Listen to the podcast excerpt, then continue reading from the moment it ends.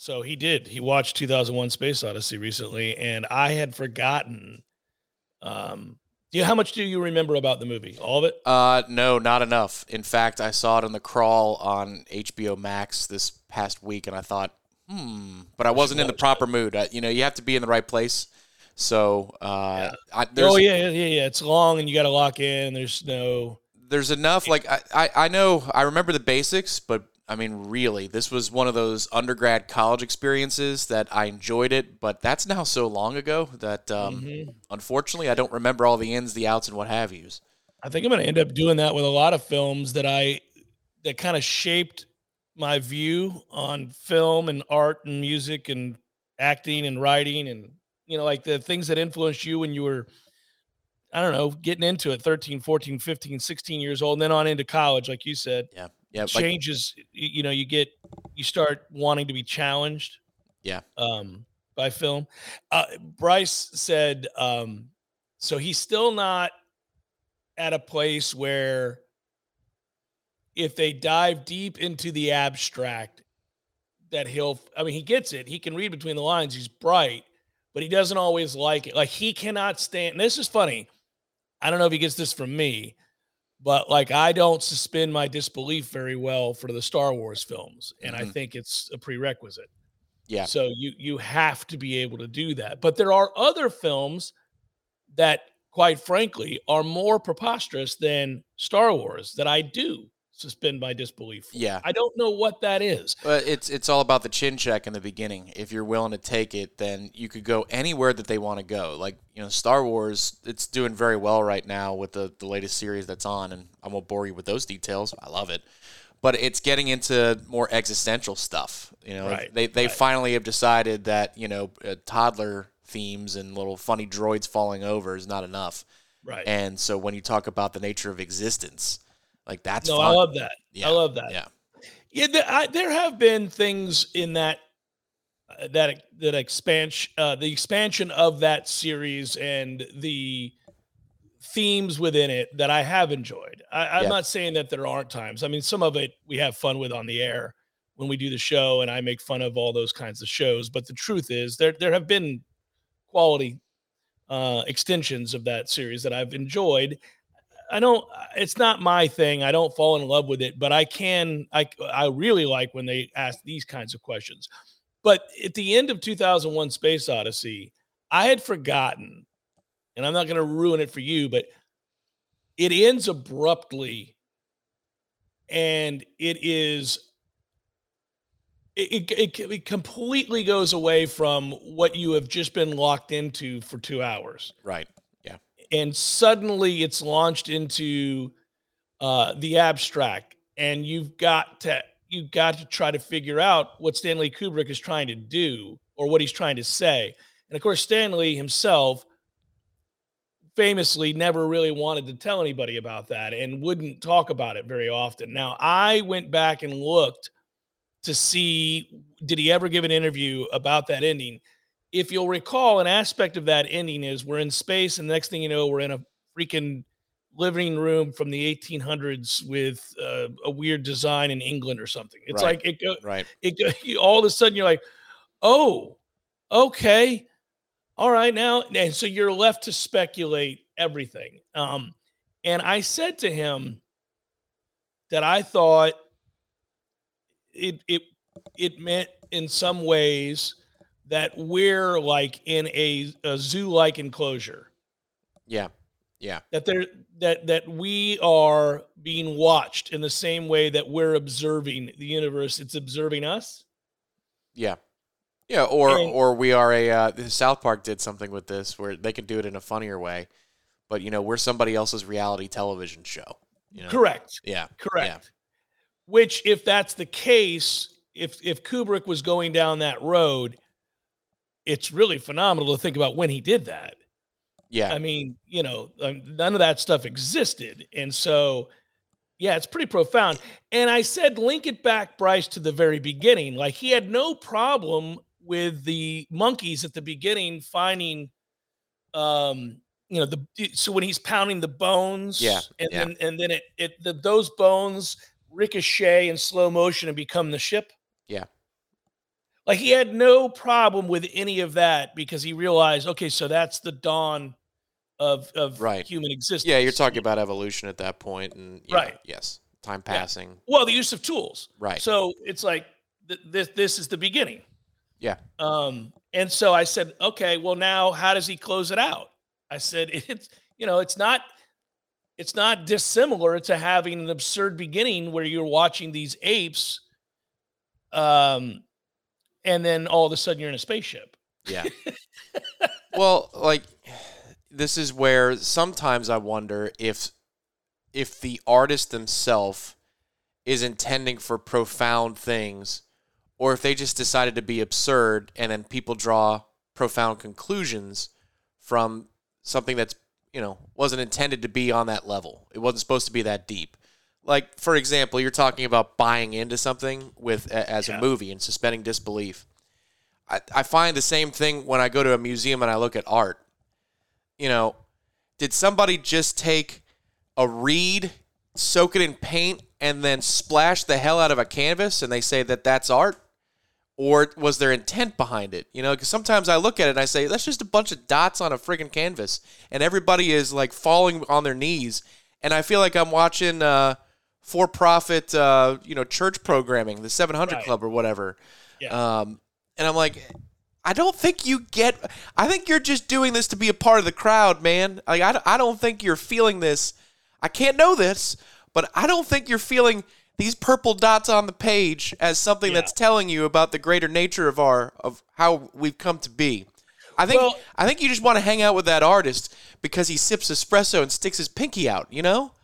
Oh, I think that's something that's been made fun of for years and rightfully so. I also think sometimes, and I have thought that too, Tom, but at the same time, years later, when I learned about the math and the apps and all the different, so the, Not pointillism. I, not pointillism. I'm talking like you know this abstract stuff where you're like, man, you didn't even try. yeah, yeah. Well, I know you never know. I mean, you know, that's, you never really know, but it is funny the kind of stuff that takes off and then all of a sudden it becomes a thing to be into because you got to be part of the in crowd and you're in Manhattan and, you know, you're going Yeah, to this that's what I'm saying. It's about status. It's not necessarily about the art. Now, don't get me wrong. You look at a Monet, you understand that something had just happened here. Something Well, I can amazing. even look at Pollock. I can even look at Jackson Pollock and see something that I'm like, this one I feel.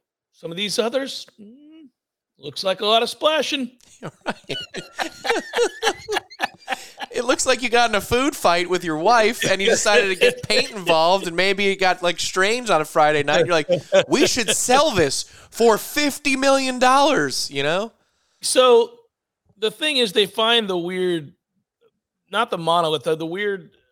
In 2001, at the beginning, you, they find the um, artifact, and then that send, and then they fast forward, and then they're they're sending them to, uh, is it Jupiter?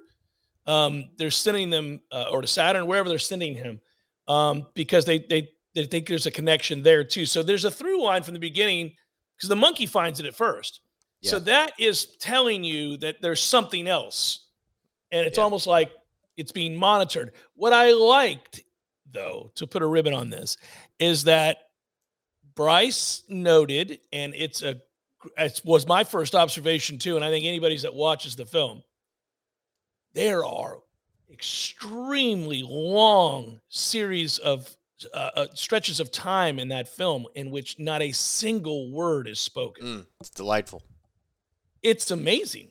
Like, think about, I mean, that is ball- ballsy. That movie came out in 1968. Yeah, yeah. He, he, th- he's willing to put on film a stretch of like 30 minutes where nobody says a goddamn word, hmm not one word. Just you're watching, you're just observing, which is kind of what I think that is. Right. The whole thing. Yeah. A giant observation. Oh, he would have been thrilled with The Sims, you know, as a, as a video game. That's what he's trying to get at. Oh, The Sims just mutter gibberish. So I, I used to love that game. And then it got weird because you could get a Sims that got was dirty. Yeah, no, yeah, that- that all was- that weird stuff. was And uh, and, and you know what? And that was in my um, preteen and teen years, and so my friends really enjoyed that game for those purposes. I'm like, man, you're gonna be a strange cat You know, because this this these are your formative as the Sims. Like, no the man, Sims. What are we doing? what are we doing, dudes? Yeah, They, yeah. st- I think they still make the Sims. I think. Oh, like, I'm you can- sure they do. Yeah. I think you could make it really fun now. Like if you wanted to, you could make it really fun. I've always loved games where you get to be God. Yeah. Um, I love that. Well, Like, you love are- Sim City because you would you would bring you know uh, disasters, natural and otherwise. Oh, that was the best ever. Oh, I loved it. I would. Oh, yeah, I'd rain down death upon thee. I was. I Yeah. would. Yeah, absolutely. No, I the, want to see how people react when I explode some massive volcano. the problem is that you know i think virtual reality stuff like you know the goggles and the game systems it, it like had a little surge a couple of years ago and then it went away it's Mhm. coming back and like the sims is going to be one of those things and you know these these movies and these shows where you show people that are just living in the virtual world that's not that far away that we already do with social media i think the next iteration of that is when they just put the glasses or the goggles on and then they just stay there for days and days at a time Yeah. Um, there's a there's a great song about that. Um, and in which Taylor Swift is referenced. Hmm. Um, and Father John Misty. Uh, and he he mentions about the ocular whatever that they that they find these dead people in in the house. They've never moved. yeah They've, Yeah. they've lived this whole life. That Uh, well, that's one of the twists in WALL-E. Oculus Rift is something like that. He calls it. You ever see the animated movie WALL-E? Yeah. Oh, it's delightful. That movie. Yeah, you talk about you know not saying a word for you know minutes and minutes uh, at a time. Just the score is beautiful, but then it's just a bunch of fat people on a cruise ship trying to go from one. They you know they destroyed a planet. There's trash everywhere. They're trying to go to a new place. It's kind of it's sad even. Yeah. Oh, it's it's terribly sad. Yeah, yeah. Y- You know, the people are sad. They're they're the the figures where you just go, you losers. And then WALL-E and Eve are like the beings that you aspire to be. You Right. aspire to be non-living beings over fat people that are just stuck in a cruise ship. Which, boy, as somebody who's not big on cruises, that's uh, I'm not big on cruises. It's uh you got the cattle all being herd, Yeah. herded one way, then you herd it over here, then you herd it. Now I understand there are high end cruises where that is not the case. Right, and it does Where take you to amazing places you would never be able to see. Like I would think an Alaskan cruise. My dad did a lengthy Alaskan cruise and he was gone for uh, like a month and a half and they flew via helicopter onto glaciers and Yeah. I mean like really cool stuff. Agreed. And I think to some degree whenever I see those Viking cruises commercial, I think Mhm. well, I, I could do a Viking cruise now. That looks all right. Oh yeah, uh, I had a family member just do that. Go through Croatia, you know. Yeah, so like, which they say is stunningly beautiful. yes, yes. But I'm I'm talking about your uh, carnival taking you to the Bahamas, and then you go on Oh, the yeah, private the island to go to a water park. Plenty of water parks in Florida. If you're gonna take me to the tropics, take me, drop me there, and leave me for a week. I don't need to be on a boat. I I could be in my private beach. Thank you very much. Hey, you know, by the way, so this will make you laugh. Well, you just mentioned uh, we were talking about cruising. We were talking about my dad went to Glacier National Park. I mean, uh, he went to uh, Alaska and landed on a glacier. I went to Glacier National Park. What, what- what am I talking about? Uh, so uh, the whole reason I bring this up, this came up the other day. So in Bryce's AP history class, they have to do a lot of writing. AP And- World or US? AT, AP World. Ooh, And- ooh, okay. And, he, he loves it. It's his favorite class. Uh, It's his first period of the day, and he freaking loves it. His teacher at Leon is a sweetheart. She's awesome. That's a great way to start the day. History is tough if it's in your final couple of periods, but Makes when tired. yeah. yeah, like you know, math could Yeah. be at the end of the day. I almost feel like, but history, you got to come out swinging early in the day. I like that. She's got high energy. She's really smart. It's uh, it- it's it's good stuff. And plus, he's fascinated by the subject. But kids these days don't write.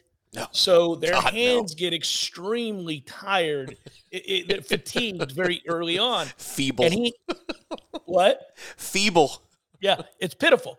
So I was talking to him about that because he was complaining about all the writing they have to do these like, and and and I said, "Oh, son, I mean, come on now. You you think you're going to get any sympathy from your father? I grew up in a world where there were no computers. We Yeah. wrote everything, Yep. and so I said, you don't even come to me with this. This I don't want to hear it. I understand you've been crippled by technology. You guys can't, you know, stand for 20 minutes by yourself anymore because you're addicted." to electronics. You can't write anymore. Your hands are too weak to handle it. I get all this. I'm having fun with him, you know, and I'm talking about technology and all that. And uh, I said, but one thing I do miss, and I brought this up, is penmanship mm. and the ability to read and write cursive. And so I value that.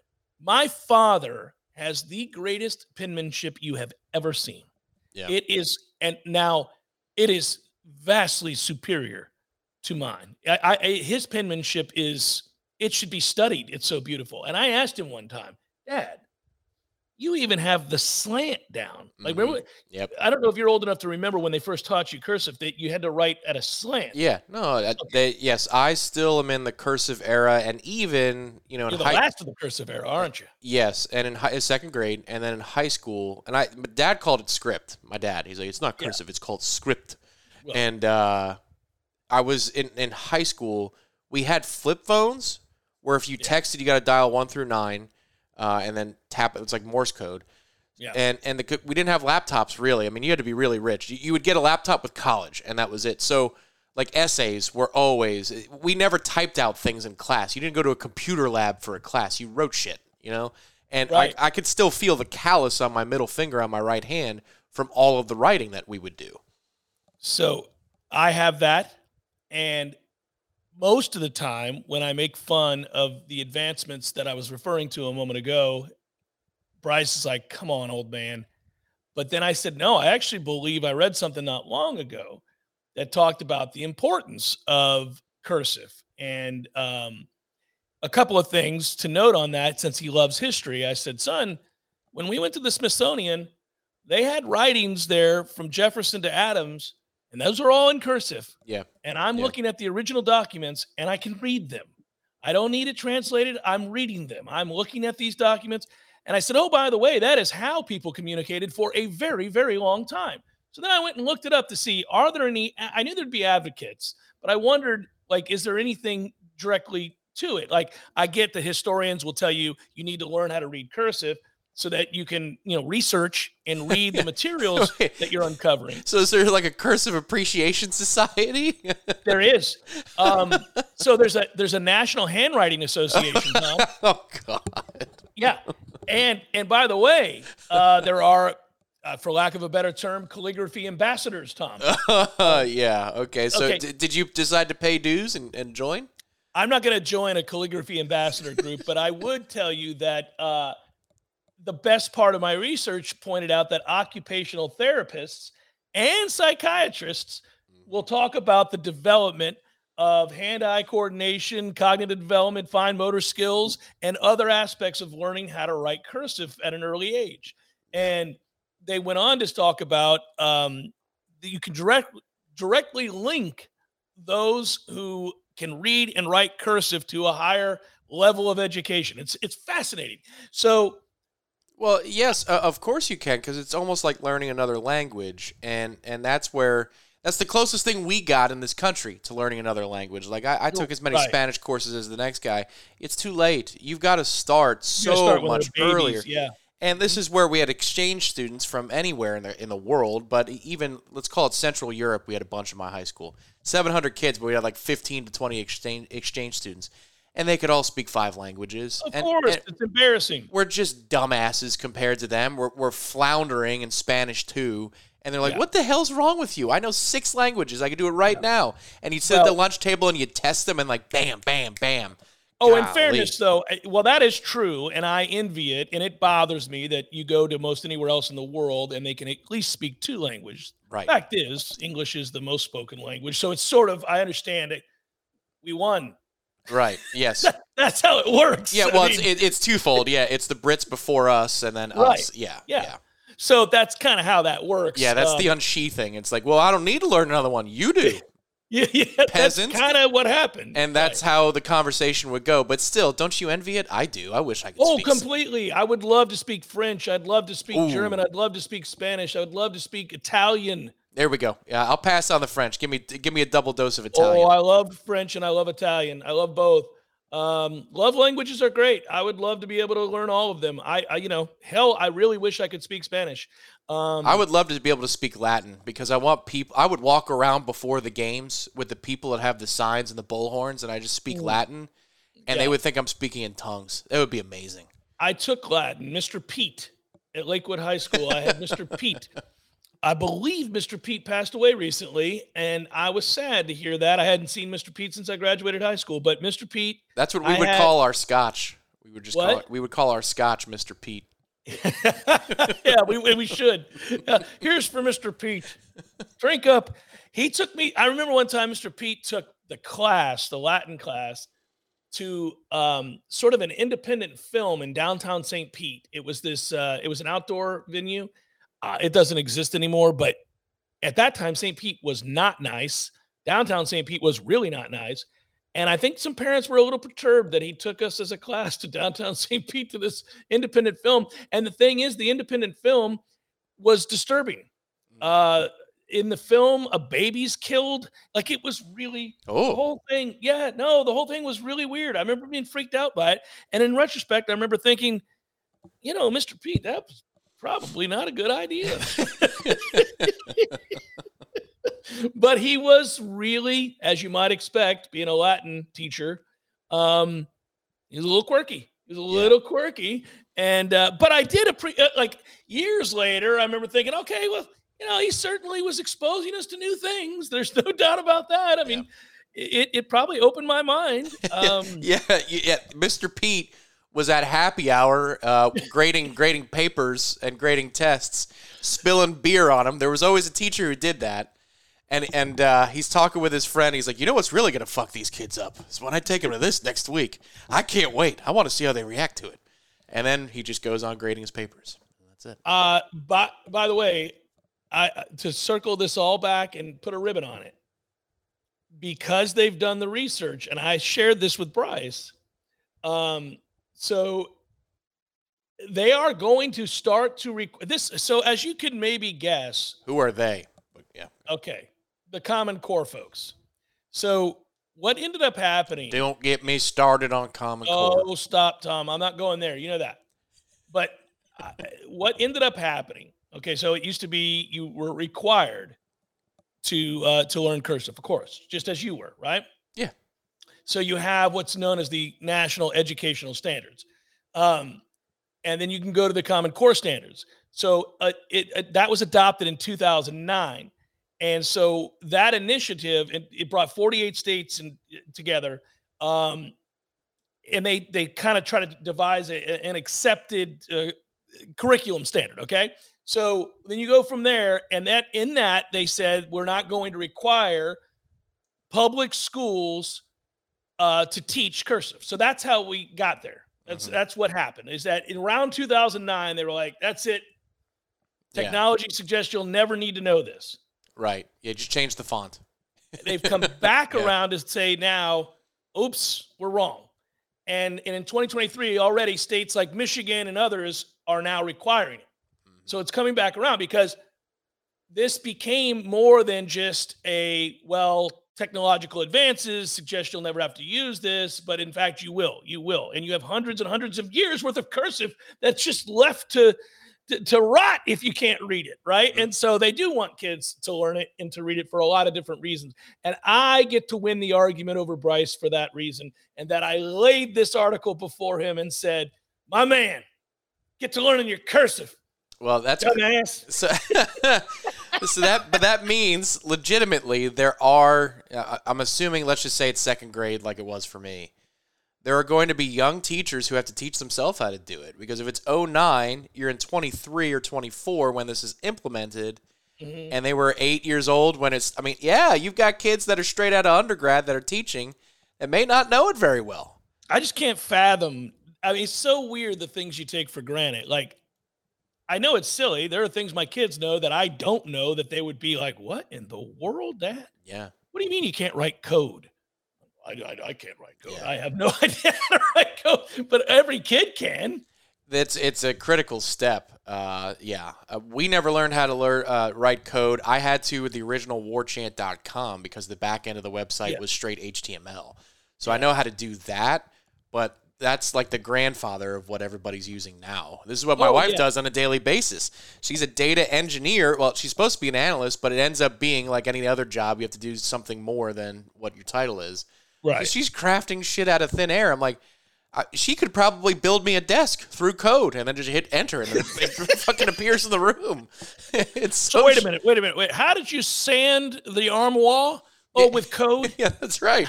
I put it in a 3D printer. What? so you mean that thing that served people food on Star Trek could actually be real? Kinda. It's we're getting close. Okay. I, I, I am blown away. Uh, this, there's, it's in, inevitable for you and me, and anybody who gets lucky enough to age. You will not keep up with the newest in technology. No. uh, and those advances. You won't. You won't uh, because you won't have to. You'll get to a place where uh, it, it it doesn't even behoove you to to know some of these things. Um, but there is a fine line. I do feel like I try to pay attention to what Bryce and Clark are showing me uh, from a technology standpoint because I don't want to be the 55 year old man that can't turn on a computer. You know, like Right, I, I can right. I can do all of the fundamental things we need to do. You know, whether it's listen, I can copy and paste and do all those simple basic things you have to do on a computer. But like I feel like you should always know those things, the fundamentals of what's new, Mhm. but you don't have to you don't have to be an expert on it. No, well, A the- 90 year old doesn't have to be an expert on various programs. yeah. They do need to know how to turn on a computer and write an email. Well, the scary thing is they won't need to be experts in the near future because AI, um, you know, Yeah. So my wife's using some of it where she's like, I need a code that fixes this issue, and then the thing goes boop, boop, boop, and it gets you 65 lines of code. You you put it into the process that you're using, and then bam, the the, the system cool works. that? It's crazy, but there's all kinds of ethical concerns because, like, if you work at a private company and you're trying to fix a code issue, you can't put the code from the company in there because now the AI bot knows your company's secret. So you got to be very careful how you protect Oh, yourself. Yeah, yeah, yeah. But there's a lot there's a lot of stuff in code that I can gather looking at its syntax. It's like anything else. You know, if you can write, you understand what syntax is. Correct. But the basic syntax is is the same for 90% of the stuff, but you got to change the guts. And if you change the guts to the correct place, it works. So that's my way of justifying to myself. I'm not out of the race yet, but what I need to did. be, what I need to do, and, and we all will, it's like Lee Westwood with a five footer to have the hole. Just concede, man. You lost the hole. Don't embarrass yourself. Go ahead and pick it up. You ain't making that putt. you we all know you're not making that. If it's three Yeah. feet now, you're really not making that putt. Just pick up the ball and Yeah. walk on to the next tee box. You're losing the hole, my man. Think about how funny that is that we were beginning this conversation with 2001 Space Odyssey and technology and advancements and what you have to know and not know and um, AI. And then you're watching this devious red dot. Mhm. The most genius aspect of that is when Hal reads their lips. Yeah. You remember that? Uh, vaguely. I mean, I'm- you're, you're bringing a lot of memories back. he comes back he wants to shut hal down and he had a conversation with somebody else hal has said about the task of murdering people now Yeah. you know he is he's Yeah. locking them outside in space he's doing he's doing Yeah. all kinds of things yeah Okay. it's disturbing It- so yes. when he goes whoever figured out that voice should have won the academy award for whatever category because he's unemotional he is as level-headed as they come and rational as you could possibly be i can't do that dave Mhm. and when, when dave's like Hal i'm commanding you now to open the door you see dave Mhm. then he Right. goes into this, and Yeah. you're like, "Oh, dude, I'm getting angry. I'm getting kind of angry." No, eh, so it's because of 2001: A Space Odyssey, and and you could say that obviously it spawned a lot of different films, and it clearly inspired a lot of what Interstellar was about. yeah, But you recall the scene where his daughter from Earth is delivering a message that Dr. Brand's father's dead, and she's like crying, and they play this harrowing, spooky music because they've already left the hub and they're going down to the planet right. and you see one of the uh, it's TARS or whatever, the the robot coming to the screen and looking at it. the way the score is playing and seeing the machine walking to that message, I'm like, oh Yeah. my God, he's Yeah. going to delete that message. They're all screwed. Like, this is going to be straight up machines killing them in deep space, roll credits.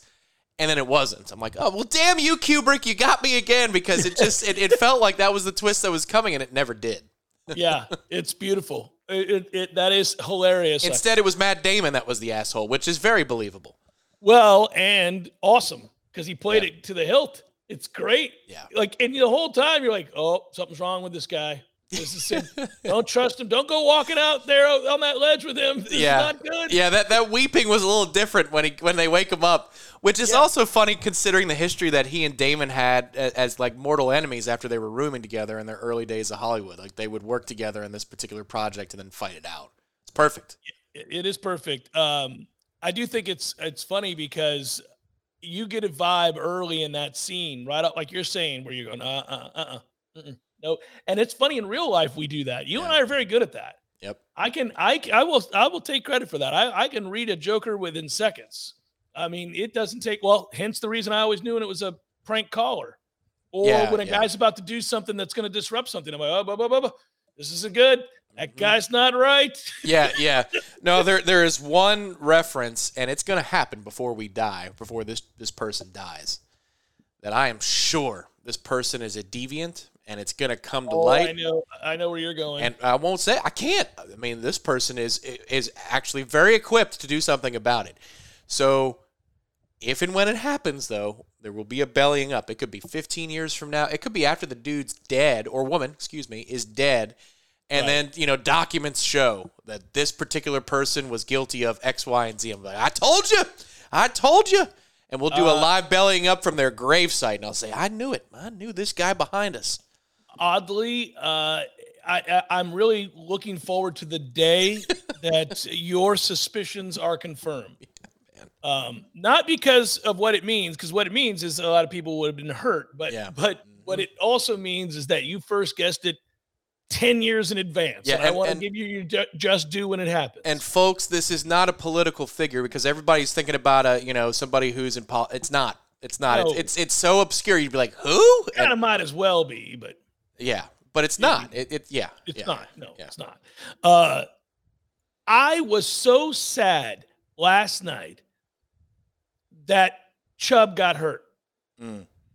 I think, like a little kid, I had developed a new favorite player in the last two years, and it's him. Really? Well, you liked him out of college because there was the argument between he and Sony Michel. I, I really thought Sony Michel, because of the NFL, the way it was going with scat-ish backs versus power backs, would have been the longer career.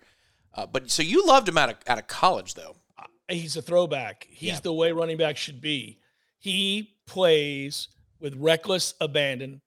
You know, I remember. Uh, so William Floyd has said this before. He talked about Bowden used to tell his players, play with reckless abandon and no regard for your personal safety. Um, it's a weird thing to say, but it's 100% correct. The best way to play football. It's not what this offensive line's doing. But go ahead. That is not. It is not what this offensive line's doing. It's not what it's not what Trey Benson's doing. Mhm. Um, it's interesting. Eh, eh, th- That's it's fascinating to hear. That's an old school view of playing the game, but it's it's the safest way to play football.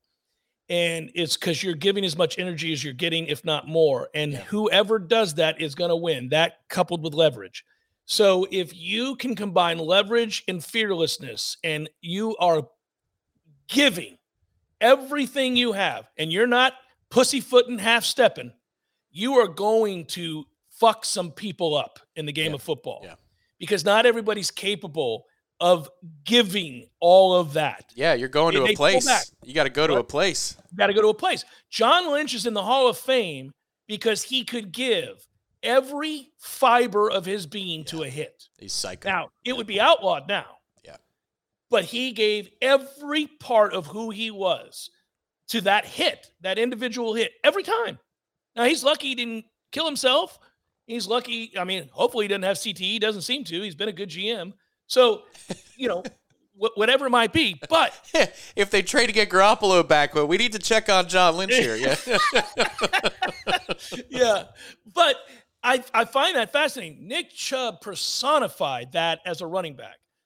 It was, but he was also versatile. Yeah. He can do everything. He can catch the ball to the backfield. He'll run your ass over. He always ran with ferocity. Yeah. He's strong. He breaks tackles. He bounces off of everybody because he runs with reckless abandon. So when he got hurt, I was like, no, no, no, no. Now that's the game. That's the game. People get hurt. It's random. It can happen. You play running back. It's bound to happen, frankly. Yeah, but why why couldn't that have been Deshaun? You know, why did it have to be Nick of Chubb? course, Right. it should have been Deshaun. Right. It should always be Deshaun. Right. But damn it, man. Yeah. Yeah, I was really pissed. I love that guy. And I don't have too many favorite players anymore. I really don't. I, I don't there aren't there are guys that I like more than others, but there aren't little kid like play feelings that I have for players. I miss that.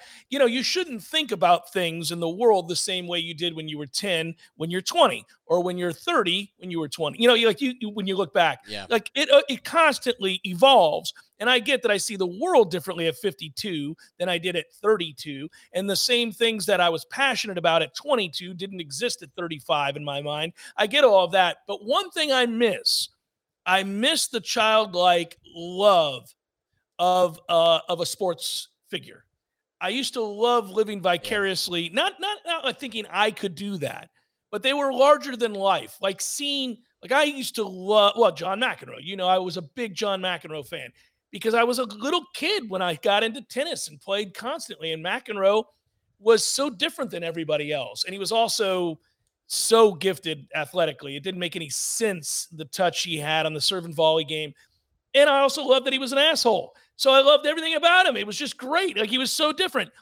There, I haven't felt about a sports figure the way I felt about John McEnroe at that time in a very long time. There have been a few, been a few. I mean, obviously, uh, you guys all know how much I love Marvin Jones, Yeah. but he might be.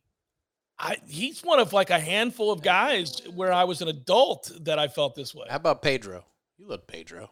I love Pedro. I do love Pedro. Pedro's ridiculous. He's ridiculous. He's That's right. ridiculous. Yeah. Uh, Uh, yeah, I, I do, agree. I do love Pedro. Yeah. I loved um I uh, well obviously Marvin and Derrick Brooks. It's weird. Two linebackers loved them Yep. both. Oh, um, DB man. Yeah, Derek. Oh well, he played the game the right way too, man. That was talk about reckless abandon Mhm. and and not caring for your body. That dude was a missile, Yeah. a missile. He overcame being undersized for for that reason. You know who I've uh, I've put down my uh, petty differences with um, because I, I've always liked him, but I've just gone all in to appreciate him at this point. Um, it's Mike Evans. Um, you know he's had, he's had some MJ Walker moments in his career where it's like, come on, Sure. man. But he always played, always. I mean, he is. Oh, yeah. When, when you're talking about active or inactive, like nothing's nothing gets in his way of playing. Um, this year is a perfect opportunity for him to be like so many of his peers at the wide receiver position to pout and not play. And the dude is playing basically on a contract year and he's balling. Oh, he's balling. He And- is balling right now. And he, you know, like he has the drop issue, sure, but he's tough. He will block you. Like, and I feel like this is it. I feel like we missed the opportunity to re-sign him. I I think he should have broken records because we're not going anywhere. But he should be able to break records and climb into the top 20 and top 15 of NFL wide receivers all time in terms of yards. He's on pace to do that easily over the next four or five years. He should do that in our effing uniform, man. And, and yeah, but Tom, this is interesting because the Tom that I know that plays the role of GM is a ruthless motherfucker. Yeah, but we're not going. We're so cap. We, we have mortgaged our future. The cap's not going up fast enough for us to be of any material I- in the I next three to four years. So you might as well break some records along the way with a guy who's going to go to Canton. You know? I don't know, man. I, I understand. I, I would have. I think you got to trade him and get something for him before. Before I mean, the NFL trades more now than it ever did. It's a miracle to watch. I mean, I love it. It's crazy. They actually trade good players all Yeah. the time. For nothing would- though. For nothing. How is it like a great player gets you a fourth? I just a fourth Yeah. round pick is uh, one in Yeah. five, one in six shot of being a Yeah. player. I never understood that. If you can get somebody now, you can get somebody bent over a barrel who really needs a receiver, Yeah. and you can get a first for him or something. I, I'm I'm doing it.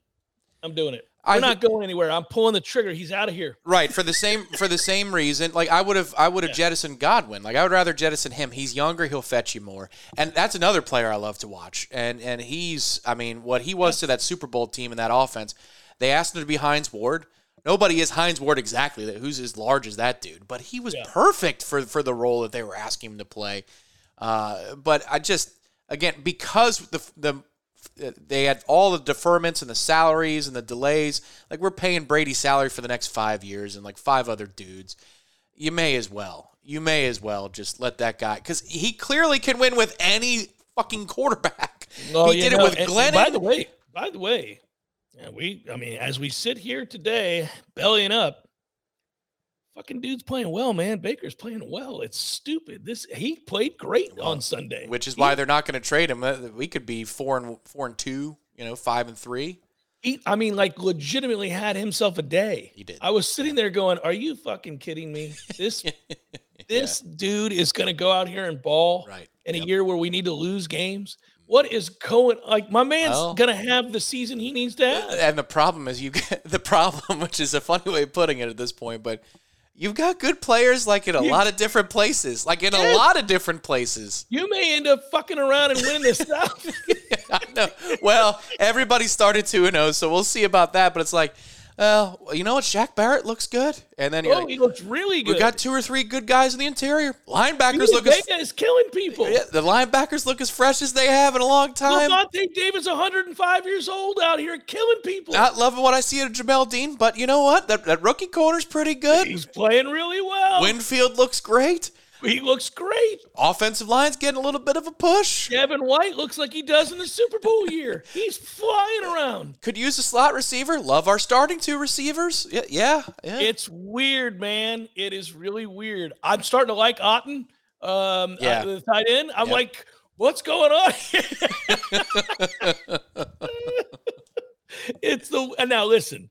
I think we come crashing back down to earth. I don't think we're good, but if Baker plays well, like this, we're gonna win too many games. We're gonna be sitting there 10 and 7 or something nonsense. And like, what do we do? Yeah, I exactly what I'm saying is we might not be very good, but I think our defense is good enough that we're in a lot of games, like yeah. most of them. The vast, vast majority of them. That defense is good, man. You're gonna laugh. I'm, i want to. I want to end on this note. So no Florida State today. We're not talking about FSU Clemson. Not really. No. Okay. we'll do it on the Jeff Cameron show. I'll put that in the notes of the show. Like if you're looking for FSU stuff, you know, keep shopping. Well, I mean, just whatever. I mean, just if people want to listen to a conversation, they can. If they don't, they don't. Um, I uh, no, okay. Well, I'll say this, but I'll uh, so this will be redundant because I'm going to say it on the show. I mean, I, have already said it. I think this is an important week. Yeah. For, for FSU, I think it's an important week for Mike. I think it's an important week for Adam Fuller. I think it's an important week Hell, in a weird way for Patrick Surtain. I think it's an important week for Jordan Travis. I think it's an important week, period. It feels like we're on the verge of something good or bad. Uh, yes, you are correct. Uh, I did not love the tenor of the press conference on Monday. Oh, no. Um, no, he was shook. Yeah, he shook. I, I think that a lot of those concerns that he had from Boston College will not materialize in this game. That's a test. I agree. For, it's a test I for agree. Duke and, and so forth. But I will tell you, because uh, I've got a project coming up on the site today. I'm trying to get it done by lunch. Um, Clemson's offense is better than I thought it was going to be, and mm-hmm. and so I think if you hold them to say 27 in this game, you that can win. That's a success for Adam Fuller. Maybe even 30 is a success. Uh, we could Klubnik will give you the ball, and so if you know if you take it in those opportunities where he makes an inexplicable throw or airmail something, then you can avalanche them, and, and they could be held lower than that total. But they're only figuring out what they are what they are under Riley, and um, they run more two back than he ever has in the last couple of years. I watched TCU and SMU the last couple of places he's been under Sonny Dykes. They run a lot of two back and a lot of underneath shit. And so what's going to happen? They run they run gap, they run counter. Um, linebackers are going to be put in positions of conflict. So this is this is yeah. Um, I, and I'm so that's what forward. scares me. But they, they like they like the perimeter throws though, and we'll blow those up. So We're gonna take that. We're so good at stopping the perimeter bubbles and all that bullshit. Yeah, we'll take that away. But if they're smart and they are, he's going to look at that film and say what I've been screaming about for two years. Our linebackers don't know what they're doing in coverage. They can't cover. They take terrible angles. They don't get enough depth, period, especially when we run zone. They bite on any misdirection and over pursue time and again. It's just fucking annoying is what it is and it's been going on for a long time and i'm telling you it's going to come back to bite us now we may win this game and i have a suspicion we're going to play very well offensively mm-hmm. well and, and they really, can defensively if you're fresh up front then a lot of this stuff is going to get eaten alive and, yep. and you'll be okay yep. Yep. So again, like there's just a lot of variance in what what could happen when Clemson oh, huge, has the ball. Huge, like, yeah, huge yeah. amount of variance in what could happen. We could go blow them out. It's not off the table. Yeah, we could go get blown out. It's not off the table. Correct. I never thought I'd be saying that the week of Clemson after what we saw against LSU. Yeah. Never thought I'd be saying it. I, I still think if you're doing the who's more likely to blow out whom, uh, we're more likely to deliver the blowout than get it. Uh, because I think we can stop some of the, the basic things they do. But I'm willing to wager a lot of money that there'll be formations we haven't seen yet. What what in I don't think they took Duke seriously. Uh, they got burned for it. They got to the one three times and, and didn't yeah, they score. They probably should have won the game, right? But I'm just looking at what Garrett Riley had in his offensive repertoire before. I'm not seeing some of those formations, so I'll bet you they break them out this week. I'll bet you they've been well, installing for us for three fucking weeks. We break out a bunch of stuff too, Tom. Yes, correct. I, listen, I, I'm leaning towards now. We don't know, and you were talking about this. You and I just had a phone conversation. Um, that there's a chance it's it's soupy it could be. There's if you look at the NHC shit, there's like a 30% chance they got something that is on the East Coast. And it might not be though. So I saw this morning's runs. This is what this wrong with like a Tuesday, you know, forecast. But it looks like it might be north at that point on Saturday. So well, we'll I it, you know, it's it's weird. Uh, if it's soupy, I don't like our chances. I think Clemson will be more effective sticking to the run and and having success with it than we will. Um, and that that's problematic. Well, we but need Mo. If you get Mo back, that changes things. Got to get Mo back. Never thought I'd be anxious to see if Akeem Dent can play, but I am. I think that's less of a concern if you play man across the board and press up. But I, I, I am fascinated to see. You could argue that you could play back. I hope we don't. We're not good at it. I, I hope you just you say man to man. Here we go. What you got? Oh, I play. I, yes, play man to man, single high. Mm-hmm. Uh, all day. That's what I'm doing. I'm yes. And then you bring pressures off of that because uh, Klubnik again panics and will give you the ball, yeah. but but he can really move. I didn't realize how much he could move. I, I, knew he was pocket mobile, and I knew that if you are lazy, he could take advantage of you. No, he's a good athlete. Yeah, yeah, it's a problem. It's a problem. He's a good athlete. It's gonna be a good game. It's gonna be a good game. Um, I, it's it's an important week though. Back to the, the the emphasis here on us. I just think that Mike's press conference seemed to indicate that he was pissed, that he was frustrated, and he, now, that he that he was caught off guard with what he saw. I think he was caught off guard partly by some of the effort stuff in the second half, but I think he was probably really disturbed that we're still having issues getting the plays in and getting lined up. Yeah. And I think that more than anything else has got to be something that has him uh, testy, to say the least. I I can only imagine the conversation like I think I don't think Mike's afraid to throw it down. Um, no, uh, uh, really quickly in practice, if there's a, a, problem with communication from the sideline, that's when he goes from zero to sixty. Like in no other situation, it like sometimes you'll lose it on the grad assistants for not having right. the signs up where they need to be.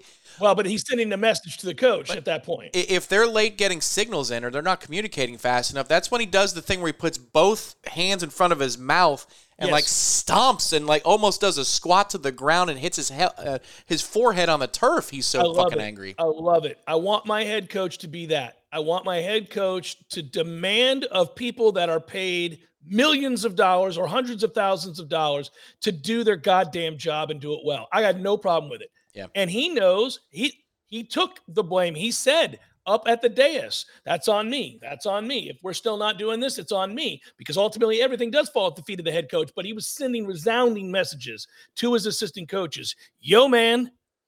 I mean, it, he's yeah. close. He, he's not going to ever say this, but I got the sense that he was very angry with them, with a Wait, couple of guys. Yes, and I don't think it was just defense, man. Like I know we're focusing on that. I think the whole operation, you know, I, think what he's implying is that Keon might not had not have gotten the signal that he needed to on the Toafili fumble. I think there was an implication there of that. So you know, it's another example of what the fuck are we doing, folks? Yeah, well, it's weird. It's weird, man. Again, I think we can end on this note. Then I took a little right turn here and got into FSU a little bit, but here, here's what I think: if you go beat Clemson, nobody talks about BC again, and it's just okay, blip on the radar. It's what needed to happen. Got things rectified. Let's go. And Yeah. one of the reasons that that would be true is that if you beat Clemson, you're four and zero, and you're going into a bye, and you're coming out of it against Virginia Tech. Yeah. Weeks are going to go by, and you're going to be undefeated, and you're going to watch the carnage all around you because nobody appears to be all that good this year. So Mhm. you're going to be sitting there thinking to yourself, okay, okay, so we're flawed too, but so is everybody else, and we've won the games we're supposed to win. Now, there aren't too many teams on this schedule that can beat you. One thing I will circle back on, though, Florida is better, and I said they would be, and I understand that they're not great. They're not great. I didn't think they'd be great, but they're not terrible. Miami is better. They're not terrible. That's that's a team you got to go beat. I mean, they're gonna they'll come here, but you have to beat them. They have a good offensive and defensive line. Know, the, the So- narrative is going to be Florida State versus Miami if if you get through this because Miami's schedule for the next few weeks is it's not tough until they get to the end of October. So that, that's going to be look at this, look at what we got going on in the state of Florida. But you got to take care of business this weekend. The thing I'll say is Joe Public will not talk about Boston College again. I'm going to piss people off in weeks to come, even if we win, because when we play even Syracuse and Duke, Oh well, yes. I, I When want to see that's the time that you can apply the lessons from Boston College. The time to apply those lessons is not this weekend. You're going to be locked in. It's Clemson. Yeah. So that, that I, I'm I'm putting a bookmark in that for games in October and then the The roadie at Wake. The Syracuse game in particular, because they've got a quarterback who can run around and beat you just by running around. Right. And uh, are yes. you gonna are you gonna play this right? Yes, uh, Syracuse, Duke, and Wake. Even the the roadie at Wake. If you're a schmuck and you're lazy, that that mesh is going to make you look like a fool. So be buttoned up and go take it. Now, it could be schematically. I'm you you and me. I I- know we're watching in different places on Saturday, but that first drive when the defense is on the field, what where are the safeties? Where are the corners? What are their depths relative to the receivers? If Well, you if you see a stack three to the right for Clemson, which they'll do, three receivers to the right, Yes. and let's say they're wide receivers. Do you see a linebacker in the slot, which indicates zone, or do you see three defensive backs out there? You know, this is going to be fascinating. You need to see three defensive backs out there, and and our linebackers can't cover anybody. And when they flood a zone, when they flood an area, we get confused as shit, and it's just problematic. Okay, okay, I'm, st- I'm getting angry thinking about it. Win the game, boys. Yeah. Well, win the game. Uh, one thing I'm am, I am prepared for is if they don't, the avalanche of dumbassery we'll hear afterwards on social media. My God, it's getting worse by the hour. It's just the most outlandish, over the top bullshit takes you're ever gonna see. Which is why Hal said no. I'm not opening that door. I'm not opening the hatch. I can't do that, Dave. Until next time, be Have- well, everybody. Have you read my mentions?